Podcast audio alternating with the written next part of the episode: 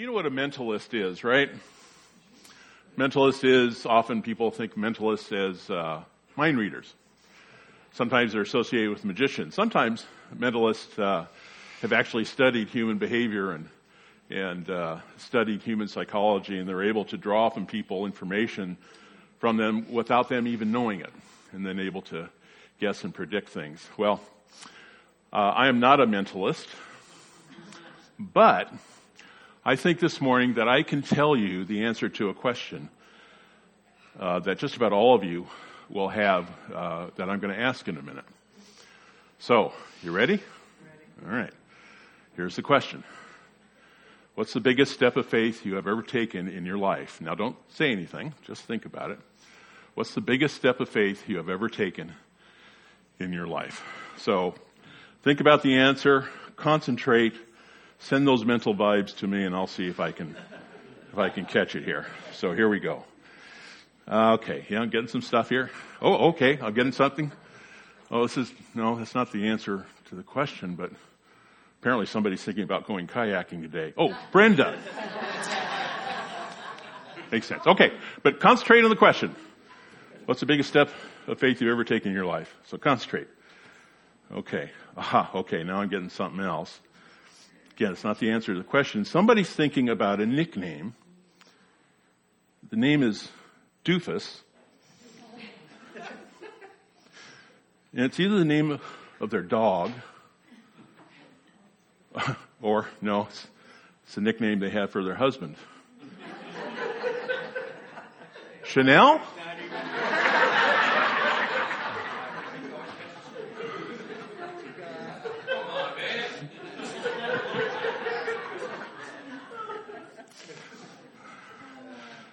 Actually, it's Nancy who has that nickname.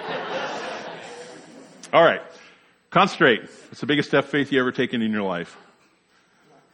Okay, I've got it. If you're a believer in Jesus Christ, the biggest step of, of faith that you've ever taken in your life is the day you believed on Jesus Christ. And think about it. You probably, somebody probably talked to you about Christ and perhaps you read some stuff, maybe you read the Bible, but mostly, for most people, it's when somebody shares the gospel with them and they accept Christ. And think about it. You accepted Christ without ever hearing a single word personally from Christ. You accepted Christ without ever seeing Him, ever watching Him do a miracle. But you accepted Christ. Biggest step of faith. And you're trusting Christ for your eternity. That's a big step of faith. Well, faith is our subject today as it has been for the last couple of weeks and it, and it will be for at least a couple more weeks. The author of Hebrews up to now has been talking about uh, Jesus He's been talking about the superiority of Jesus. He's superior to Moses and to angels and to the Levitical priesthood. Jesus is our great high priest and he serves, serves in a heavenly tabernacle and he provided the greatest, the superior sacrifice once for all for our sin that allows us to enter the family of God. And along with this demonstration of Jesus' superiority, author has warned his readers. And basically the content of the warning is if you reject Jesus Christ, there's nothing left.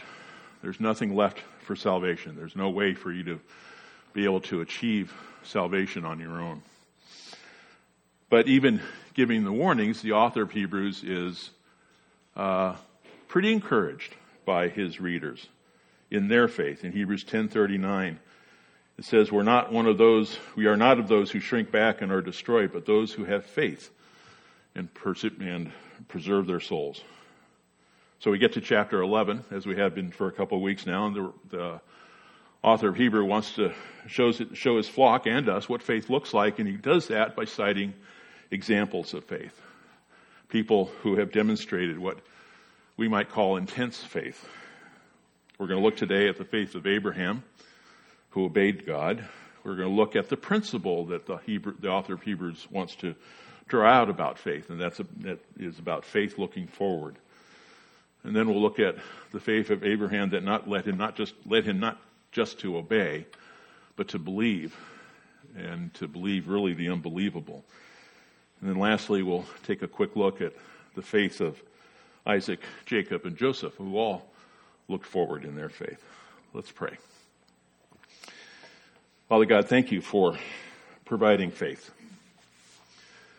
Thank you for making faith the, the highway to you and the strength to follow you and the, the fortitude and the courage to listen to you and to hear you and to do what you called us to do. Give us some understanding of faith to, today, Father. And we pray this in Jesus' name. Amen. By faith, Abraham obeyed. Hebrews 8, 11, or, excuse me, 11, 8 through 12. By faith, Abraham obeyed when he was called to go out to a place that he was to receive as an inheritance. And he went out, not knowing where he was going. By faith, he went to live in the land of promise, as in a foreign land, living in tents with Isaac and Jacob, heirs with him of the same promise. For he was looking forward to the city that has foundations, whose designer and builder is God. By faith, Sarah herself, received power to conceive even when she was past the age, since she considered him faithful who had promised. Therefore, from one man and him as good as dead, were born descendants, as many as the stars of heaven and as many as the innumerable grains of sand by the seashore. In chapter 11, the author began in verses 1 through 3, which Nate preached on a couple of weeks ago. He began his uh, exploration of faith by, by citing the definition of faith. You remember the definition of faith. The assurance of things hoped for and the conviction of things not seen. Nate talked to us about that and I appreciate one of the things that Nate, that Nate said. He said, faith has eyes to see. That applies to what we're going to talk about today. And then in verses four through seven, Caleb preached through last week and we learned that faith is what pleases God. The main character today in our passage is Abraham. Which makes sense because Abraham, for Jews in Judaism, was the exemplary Jew. He was the one who was a near perfect human who obeyed God in nearly every point and who showed faith. The author says that Abraham obeyed God when God called him to another country. Now, Abraham didn't have a GPS on his cell phone. He may not have had a cell phone. He couldn't punch in Ur the Chaldees to Canaan. He didn't even know where Canaan was. He didn't know the name of the land. God said, just follow me and I'll show you where to go. He didn't know where he was going, but he knew that it would be a place that God would give him as an inheritance, which is the first part of the promise God gave Abraham. And we need to note that Abraham never saw that promise fulfilled. Abraham lived in that land as a foreigner in that land that God promised Abraham, he moved from place to place like a nomad, never owning anything except a plot of land where he and his wife Sarah would eventually be buried. Abraham lived in tents, as did his sons Isaac and Jacob, um, also receivers of the same promises that God promised Abraham, never owning, never conquering any land. What kind of faith do you think that took? You know, we often think in uh, faith in terms of amount or volume. She has great faith, we might say. But the author of Hebrews doesn't look at it that way.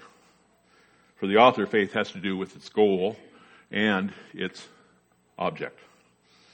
The author tells us that it took faith that looked forward, not to the land, but as he says, looking forward to a city that has foundations whose designer and builder is, is God.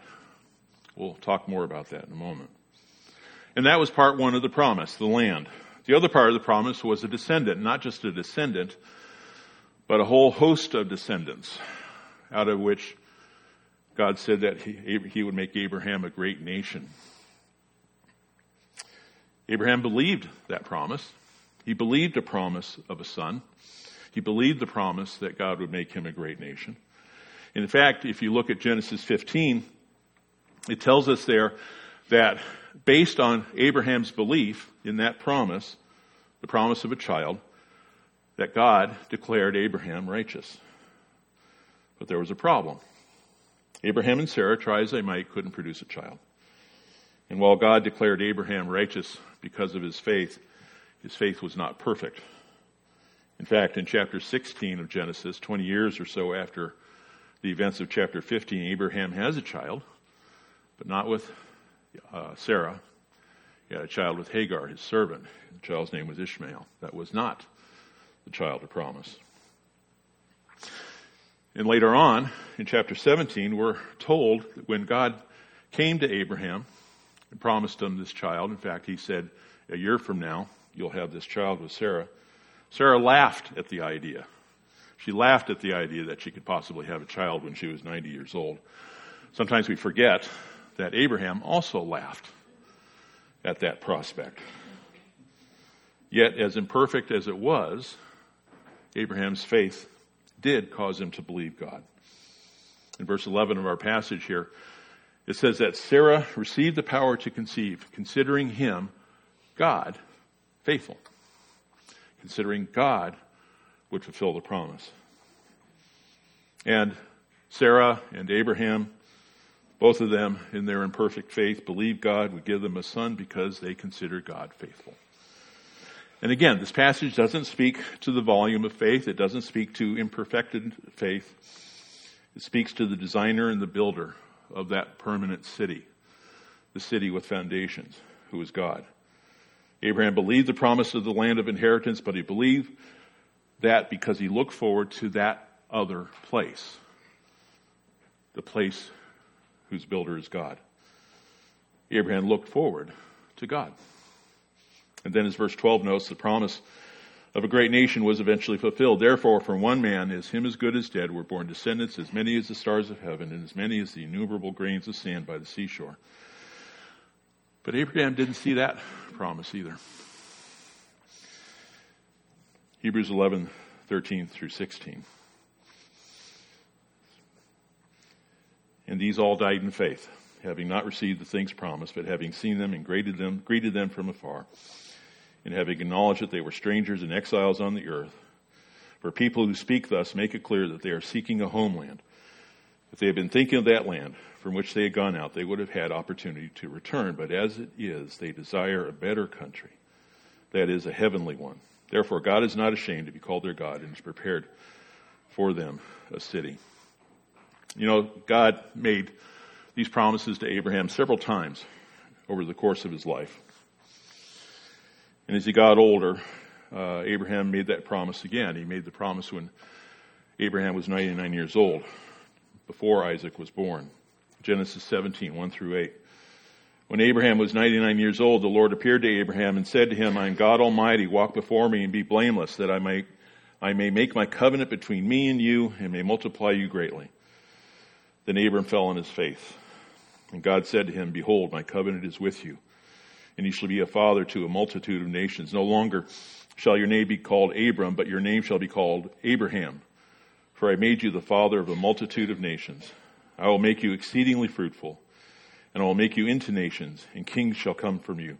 And I will establish my covenant between me and you and your offspring after you throughout their generations for an everlasting covenant to be God to you and to your offspring after you. And I will give to you and your offspring after you the land of your sojournings all the land of Canaan for, the, for an everlasting possession, and I will be their God. So they all died. it's a great way to give an explanation of faith. The ones referred to, of course, are Abraham, along with Sarah, Isaac, and Jacob, and others. Isaac and Jacob, Jacob having received the same promises. They never saw the fulfillment of those promises. In fact, it would be generations before those promises at least in part, were fulfilled. The author clarifies his point, saying that they had all seen these promises and they greeted those promises afar. They knew that they wouldn't see those promises, remembering the definition of faith, the conviction of things not seen. Abraham and his family realized that they would not see the physical fulfillment of those promises, but because they trusted God, because God is the one who made the promises, but there's even more to this forward looking faith. They acknowledged that they were strangers and foreigners. They were foreigners. They were temporary residents. They were aliens. They were sojourners. So even with the promises of the land and of the nation, even as they were fulfilled, This planet was not their home. And Abraham said as much. Genesis 23, 4. I am a sojourner and a foreigner among you. Give me property among you for, for a burying place that I might bury my dead out of my sight. And then David, centuries later, Psalm 39, 12. Hear my prayer, O Lord. Listen to my cry for help. Do not ignore my sobbing. For I am a resident foreigner with you, a temporary settler, just as all my ancestors were. The author makes note that people who talk this way, those who acknowledge their temporary status on the earth, show they are seeking a homeland, a place to settle down, a place of permanence, where they're no longer foreigners. And the author notes that if Abraham thought if that homeland was the place he had left, he could have gone back. But he didn't go back, which demonstrates his faith in the future and in the future with God. He demonstrates his faith that he was seeking a permanent place, not a place on earth. So Abraham and all who exercise this forward looking faith desire, the author of Hebrews says, the Greek can mean to strive or to aspire to. That is, they long for, they crave the heavenly homeland. Therefore, God is pleased to be called their God. For indeed, He has prepared for those with faith such a city. And this is the focus of faith the permanent home, and the builder of that permanent home, God. Jesus talked about that city. You remember, near the end of his life, before he was arrested, he was talking with the disciples, and he said, I go to prepare a place for you that I may take you back to be with me. A permanent place, a residence for his people. John the Apostle spoke of such a place. Revelation 21, 1 through 4. Then I saw a new heaven and a new earth. For the first heaven and the first earth had passed away and the sea was no more. And I saw the holy city, the new Jerusalem, coming down out of heaven from God, prepared as a bride adorned for her husband. And I heard a loud voice from the throne saying, Behold, the dwelling place of God is with man. He will dwell with them, and they will be his people, and God himself will be with them as their God. He will wipe away every tear from their eyes, and death shall be no more, neither shall there be mourning, nor crying, nor pain any more, for the former things have passed away. Our permanent place of residence is a place without pain and without sorrow. So as Abraham exercised this forward-looking faith, Christians do as well. The author is direct about it. Hebrews 13, 14. For here we have no lasting city, but we seek the city that is to come. By faith, Abraham believed. At this point, I think the author uh, anticipated a question from his readers. They might have asked something like, well, what does that have to do with now? What does forward looking faith have to do with now? What do I do with forward looking faith? Well, the author answers that from Abraham's life. And before we get into the passage, I'd like to show a, a movie clip. Um, this uh, is not a clip from Iron Man, uh, or the Avengers, or Star Wars, or not even Star Trek. It's a clip from a movie called uh, The Bible in the Beginning. It was produced in 1966 uh, when I was just a young lad and Dirt was young. Long, long time ago. um, and it's funny when I was looking for the clip, you know, it had a description of the the principals. You know, listed the director and some of the stars. You know, um, John Huston, Ava Gardner, uh, George C. Scott, God was listed. I thought that was appropriate. Um, but the movie is about uh, the first 22 chapters of Genesis. And understandably so, since most of the first 22 chapters of Genesis are about Abraham, the movie is mostly about Abraham. And you gotta remember, it's 1966, there's no CGI, you know, there's no fancy, uh, uh, stuff that, that they could put in the movie. Iron Man doesn't show up. Uh, so you know some of the some of the if you look at some of the graphics, not so much in the clip you're going to see. You know, it doesn't seem like things would seem today if it was made today. But even so, it's a pretty well Uh, pretty well made movie. Uh, they have the characters talking King James English, which I thought was interesting. Uh, but the clip I want to show you is the clip uh, where Abraham, it'll begin where Abraham hears the voice of God calling him to sacrifice Isaac. So I'm going to turn off the lights because it's a little dark and turn up the volume and you go ahead.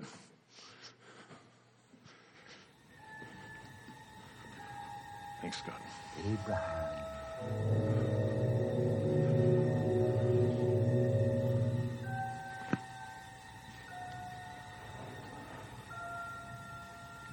Abraham.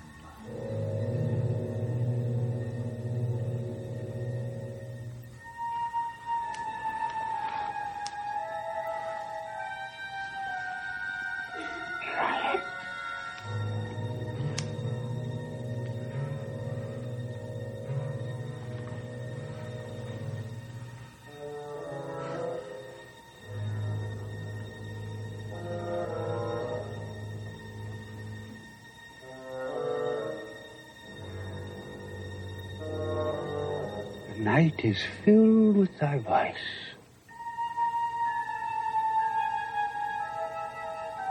Here am I. What dost thou demand of me? thy son,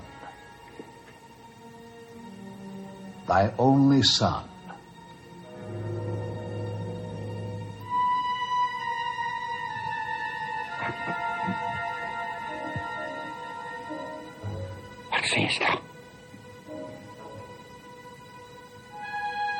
Now thy son,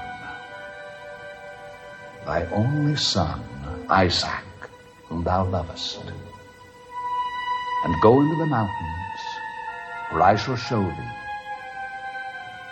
and offer him there for a burnt offering. Which thou, I do even as the Canaanites who lay their firstborn on fires before idols? Art thou truly the Lord my God? Thou knowest.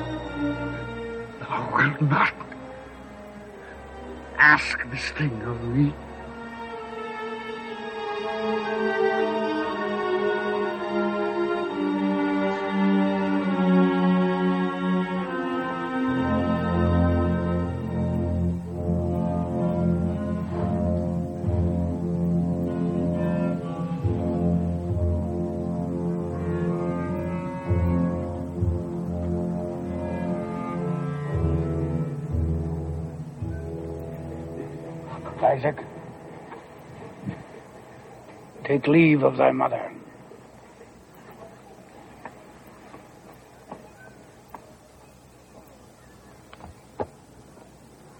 Mother, I'm going on a journey. A journey? We are going on a journey of three days. I am going with my father. What dost thou tell me? A journey unto the land of Moriah. Unto Moriah. Why unto Moriah? God hath commanded that we go there to sacrifice unto him. Six days must I wait for thee. Mother, it is a little time. I've waited for thee until I was old. The days are precious to me.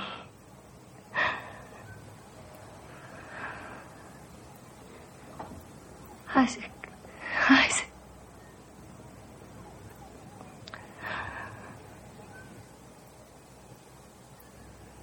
What should I fear? If thou goest with thy father.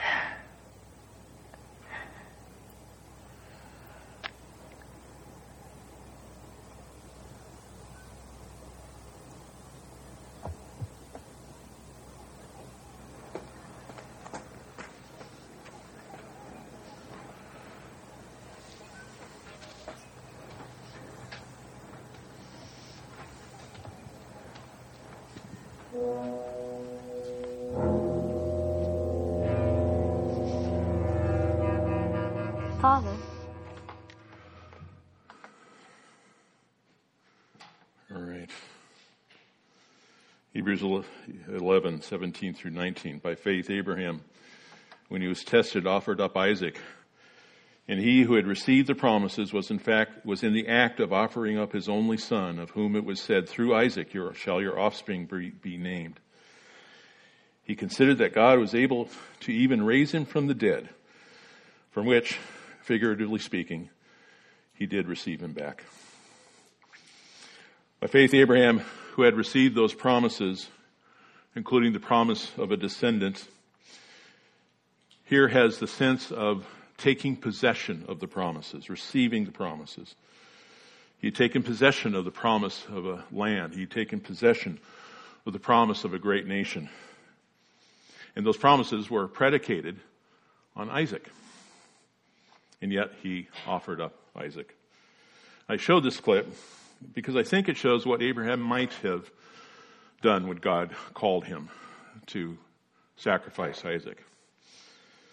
The Bible doesn't talk about his reaction, his emotional reactions, but I think he might have done what George C. Scott showed. No. Not just no, how can you ask me to do this? How can you ask me to suffer like this? How can you ask me to sacrifice the son that you promised me? That you promised would be the heir to the promise of the land and to the and the uh, the beginning of a great nation. How could you do this? But by the next morning, Abraham believed. He believed somehow the unbelievable. When Isaac asked his father on the way up to the place of sacrifice, he said, Father, here's the fire, here's the wood, where's the lamb for the sacrifice? Abraham replied, God will provide. I think it's that response that prompted the author of Hebrews to say that Abraham considered that God could raise Isaac from the dead. Forward looking faith believes God will provide that permanent place of dwelling with him where, we'll no, where we will no longer be sojourners.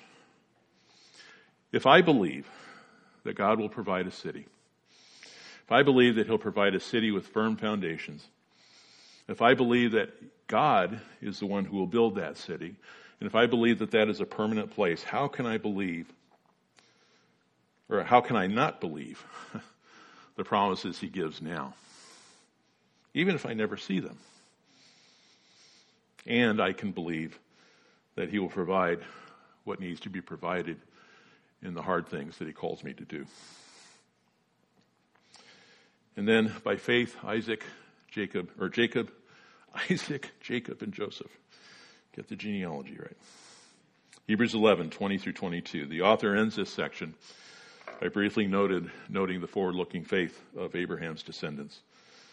Hebrews 11, 20 through 22. By faith, Isaac invoked the future blessings on Jacob and Esau.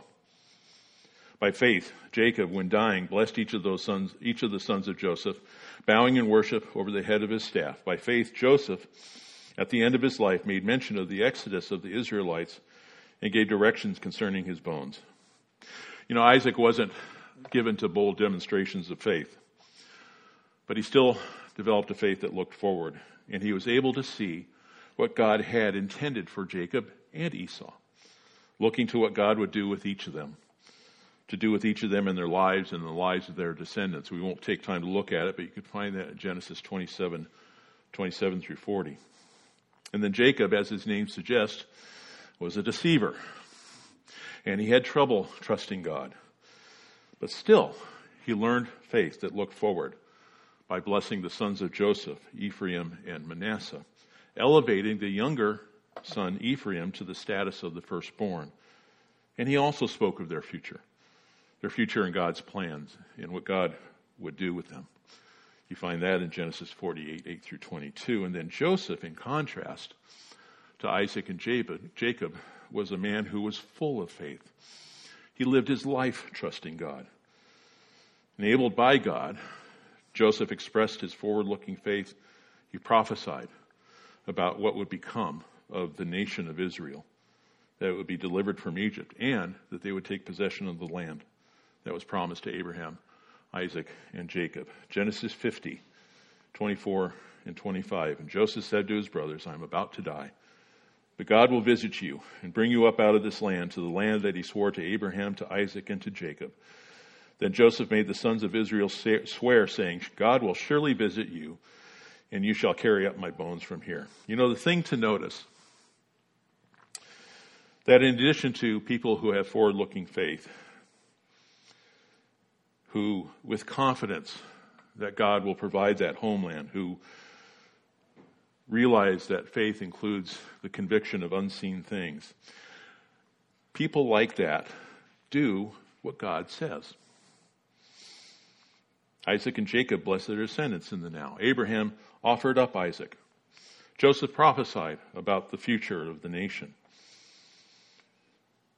like Abraham, who believed that God would provide, faith that looks forward to the heavenly city acts in the present to believe that God will act because he is trustworthy. You know, often such faith does things that might be looked at as unusual or downright weird. It's the faith of Rahab, believing that if she protected the spies, that she and her family would be protected, and she did that at the risk of her death. It's the faith of Hannah, seeking God's favor for a child. It's the faith of Moses, believing that God will part the Red Sea. It's the faith of Daniel's friends who willingly stepped into the furnace knowing that God and telling Nebuchadnezzar that God would either vindicate them now or later. It's the faith of you and I when we trust God even when it seems weird or impossible. I want to highlight a few features of faith as we close here. As we noted earlier today, that if you're a believer in Christ, you've already taken the biggest step of, step of faith that you've ever taken in your life. You are trusting Christ for your eternity, and by definition, the faith you have placed in Christ looks forward. You're looking for the heavenly city whose architect and builder is God. Because, like Abraham, we're not citizens of this world. You consider yourself a foreigner and a stranger and an alien. Some of you a little stranger than others.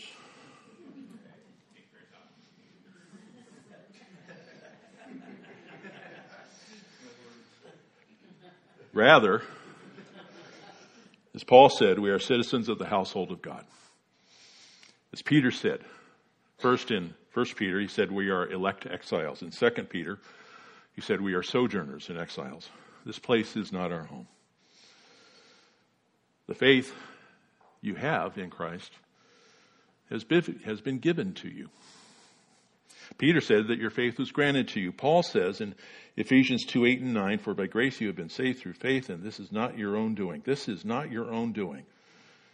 It is the gift of God not as a result of works, so that no one may boast. We have faith to believe all the promises of God because our faith looks forward to that permanent city. Your faith is imperfect. So is mine. So is Abraham's. And with imperfect faith, we can understand the faith of the Father who came to Jesus with a demon possessed son asking Jesus to heal him, as recorded in Mark 9. The father said, But if you are able to do anything, have compassion on us and help us. And Jesus said to him, If you are able, I don't think he was being sarcastic. I don't think he was chastising the father. He goes on to say, All things are possible for the one who believes. Immediately, the father of the boy cried out and said, I believe. Help me in my unbelief. Have you ever said that? Even with imperfect faith, our faith looks forward to God who builds that heavenly city with firm foundation and who vindicates our trust in Him, even today. And then finally, faith is not a matter of amount or volume. To be sure, there are believers who have what we call great faith. She has great faith. Some people have the spiritual gift of faith. People with the spiritual gift of faith can believe the most outlandish things that God will do. And God does it. You may remember a fellow named George Mueller. First, he's a preacher and he was an evangelist in 19th century England. He caught on to ministering to orphans. He eventually built at least five orphanages in England that served over 10,000 orphans who are always well fed, who are always well taken care of, and who are always well educated. And the only person that George Mueller ever asked for money to support the orphanages was God. George Mueller did not uh, have a chicken, rubber chicken dinner fundraiser. I'm not against fundraisers. I'm against rubber chickens. He never went from church to church starting giving campaigns. He never went to rich people and say, please give me money. He simply asked God and God provided. He never fell short of funds and he was never in debt. Big faith, certainly. But consider what Jesus said about faith. Matthew 17, 14 through 20. And they came to the crowd. By the way, this is probably the same incident from Matthew's point of view uh, that we just saw in Mark 9. And when they came to the crowd, a man came up to him, came up to him, kneeling before him, and said, Lord, have mercy on my son, for he has had seizures and he suffers terribly. For he often falls in the fire and often into the water, and I brought him to your disciples, and they could not heal him. Jesus answered, O faithless and twisted generation, how long am I to be with you? How long am I to bear with you? Bring him here to me. And Jesus rebuked the demon, and it came out of him, and the boy was healed instantly. Then the disciples came to Jesus privately and said, Why could we not cast it out? He said to them, Because of your little faith. For truly I say to you, if you have faith like a grain of mustard seed, you will say to this mountain, Move from here to there, and it will move, and nothing will be impossible for you. Think about what Jesus just said. He said, You, you have little faith. But on the other hand, he said, If you have a little faith, nothing's impossible.